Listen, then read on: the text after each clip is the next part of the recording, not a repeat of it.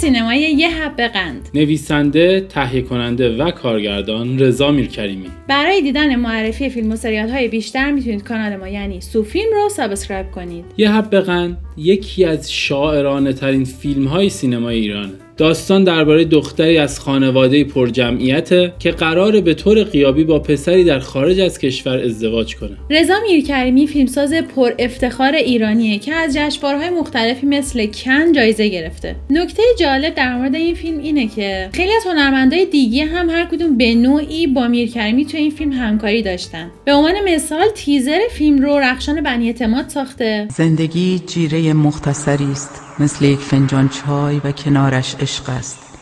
مثل یک حبه قند. پوستر فیلم رو هم عباس کیارستمی طراحی کرده و مجید مجیدی هم آگهی های تلویزیونیش رو ساخته. یه حب قند فیلم پربازیگریه و برای هر کارگردانی هدایت این همه بازیگر سخته ولی میرکریمی به خوبی تونسته از پسش برات و حتما اگر خوب اداره نمی‌شد یه چیز سرسام‌آور و شلوغ پلوغی از آب در میومد ولی اینجا فیلم خیلی دلنشینه. بالاخره بنزین یا دل خونه ما بود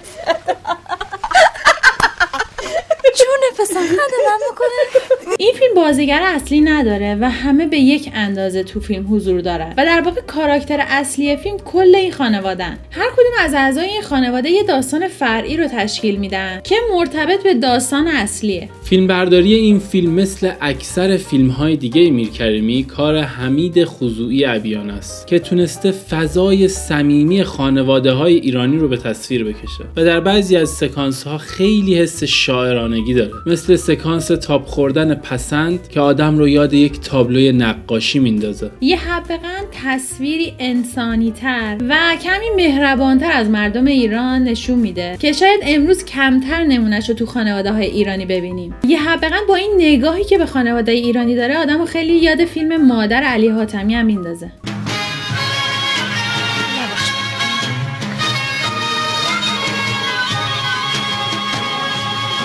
فیلم نگاهی موشکافانه داره به زندگی خانواده های سنتی ایرانی و تقابل افراد میانسال و جوان و در واقع تقابل بین سنت و مدرنیته. فیلم یه حبقه به عنوان نماینده سینمای ایران به اسکار 2013 معرفی شد ولی جواد شمقدری رئیس سازمان سینمایی به همراه وزیر ارشاد برای اینکه اسکار رو تحریم کنن فیلم رو به اسکار نفرستادن. اسم فیلم در نوع خودش خیلی جالبه. چون یه حب قند اشاره به شیرینی و جنبه مثبت قضیه داره. اما اینجا همون یه حب قند باعث تلخی کل داستان میشه. به قول خود آقای میرکریمی اسم فیلم برگرفته از یکی از شعرهای چاپ نشده سهراب سپهری هست. زندگی جیره مختصری است. مثل یک فنجان چای و کنارش عشق است. مثل یک حبه قند نوش جان باید کرد.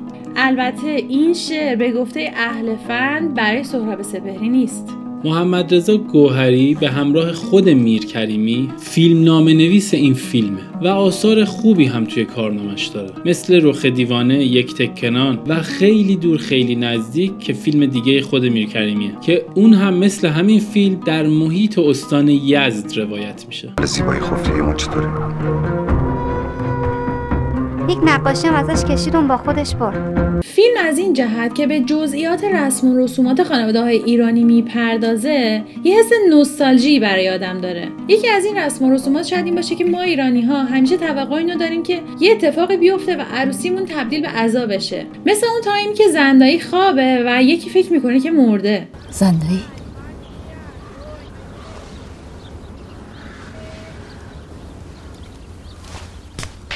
نوستالژی های دیگه هم توی این فیلم وجود داره مثل سوراخ در دستشویی. تو چرا اینجا وایسادی؟ مامان مگه جیش نداشتی؟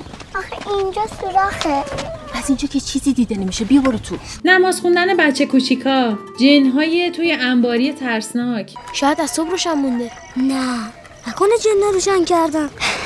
و هزار تا چیز دیگه. و به خاطر همینه که مخاطب ایرانی محال این فیلم رو ببینه و احساساتش برانگیخته نشه. بازی های فیلم هم همه یه جورایی نوستالژی هستن و هر کدوم از کاراکترهای فیلم ما رو یاد یکی از آشناهامون میندازه. البته که همه بازیگرها استثنایی هستن. نه فقط رضا کیانیان و ریما رامینفر و فرهاد اصلانی بلکه بچه های کوچولو هم انگار نه انگار که دوربین وجود داره و داره از اینا فیلم می‌گیره. اینقدر طبیعی بازی می‌کنن. بازی گرفتن از این بچه های کوچیک در حد کماله و نمک خاصی هم به فیلم داده. باش کردنیه ای جانم ای جانم. دامنش چین چینیه. بعد تورم دار. باید حتما به موسیقی فیلم هم اینجا اشاره کنیم که کار محمد رضا عقیلیه و یکی از به یاد ماندنی ترین موسیقی متن فیلم های سینمای ایران رو ساخته. و خیلی جالبی که این موسیقی آدم رو یاد فیلم the Mood for Love اثر وون کاروای میندازه.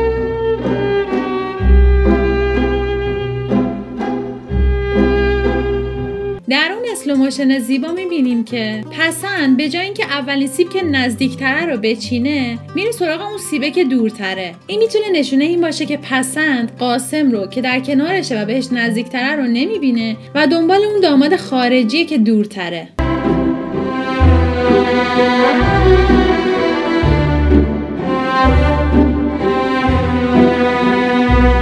جالبه بدونید که باران کسری منشی صحنه این فیلمه و در یکی دو تا پلان هم به عنوان خانواده داماد حضور داره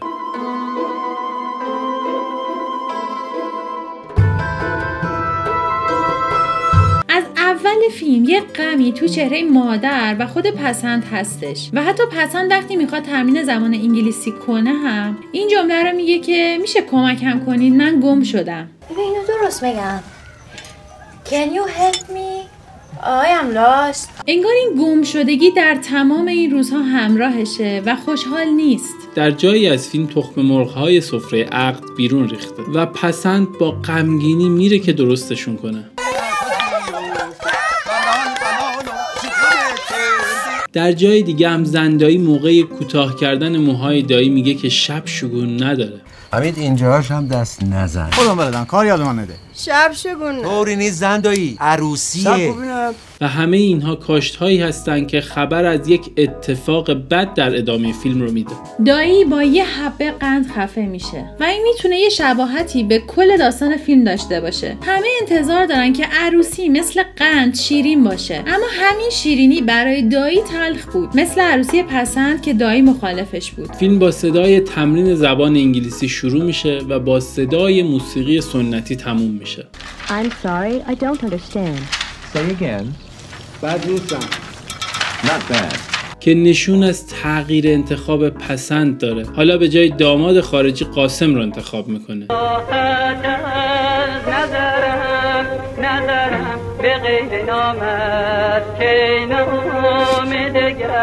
و یه جورایی از مدرنیته به سمت سنت میاد. رابطه بین قاسم و پسند خیلی زیباه. یه عشق پنهان که از روی شرم تا حالا به زبون نیومده و از روی مسلحت پا روش گذاشته شده. ولی هنوز هست. جوری که پسند موقع دیدن قاسم دست پاشه میشه و می‌خوره زمین.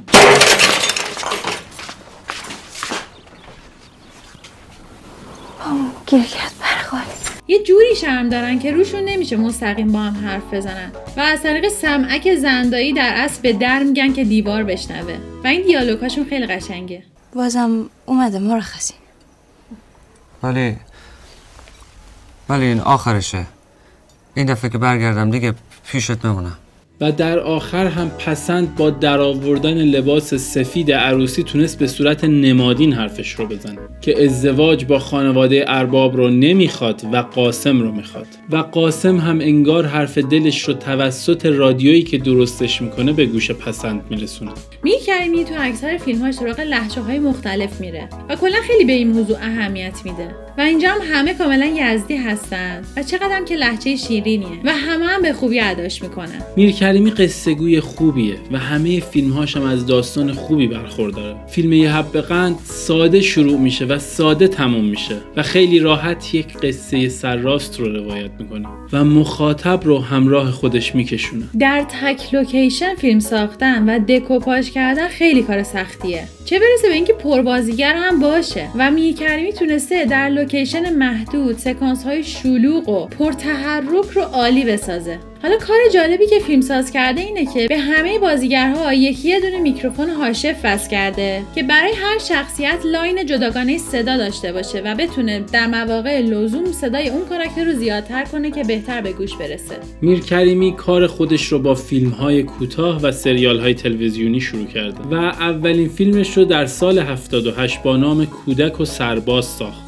که البته ما هر چی تلاش کردیم نتونستیم یک نسخه از این فیلم رو گیر بیاریم و ببینیم. در آخر اینکه فیلم یه حبه قند فیلم بسیار دلنشین و زیبایی هست. که فکر کنم هر ایرانی از دیدنش لذت ببره.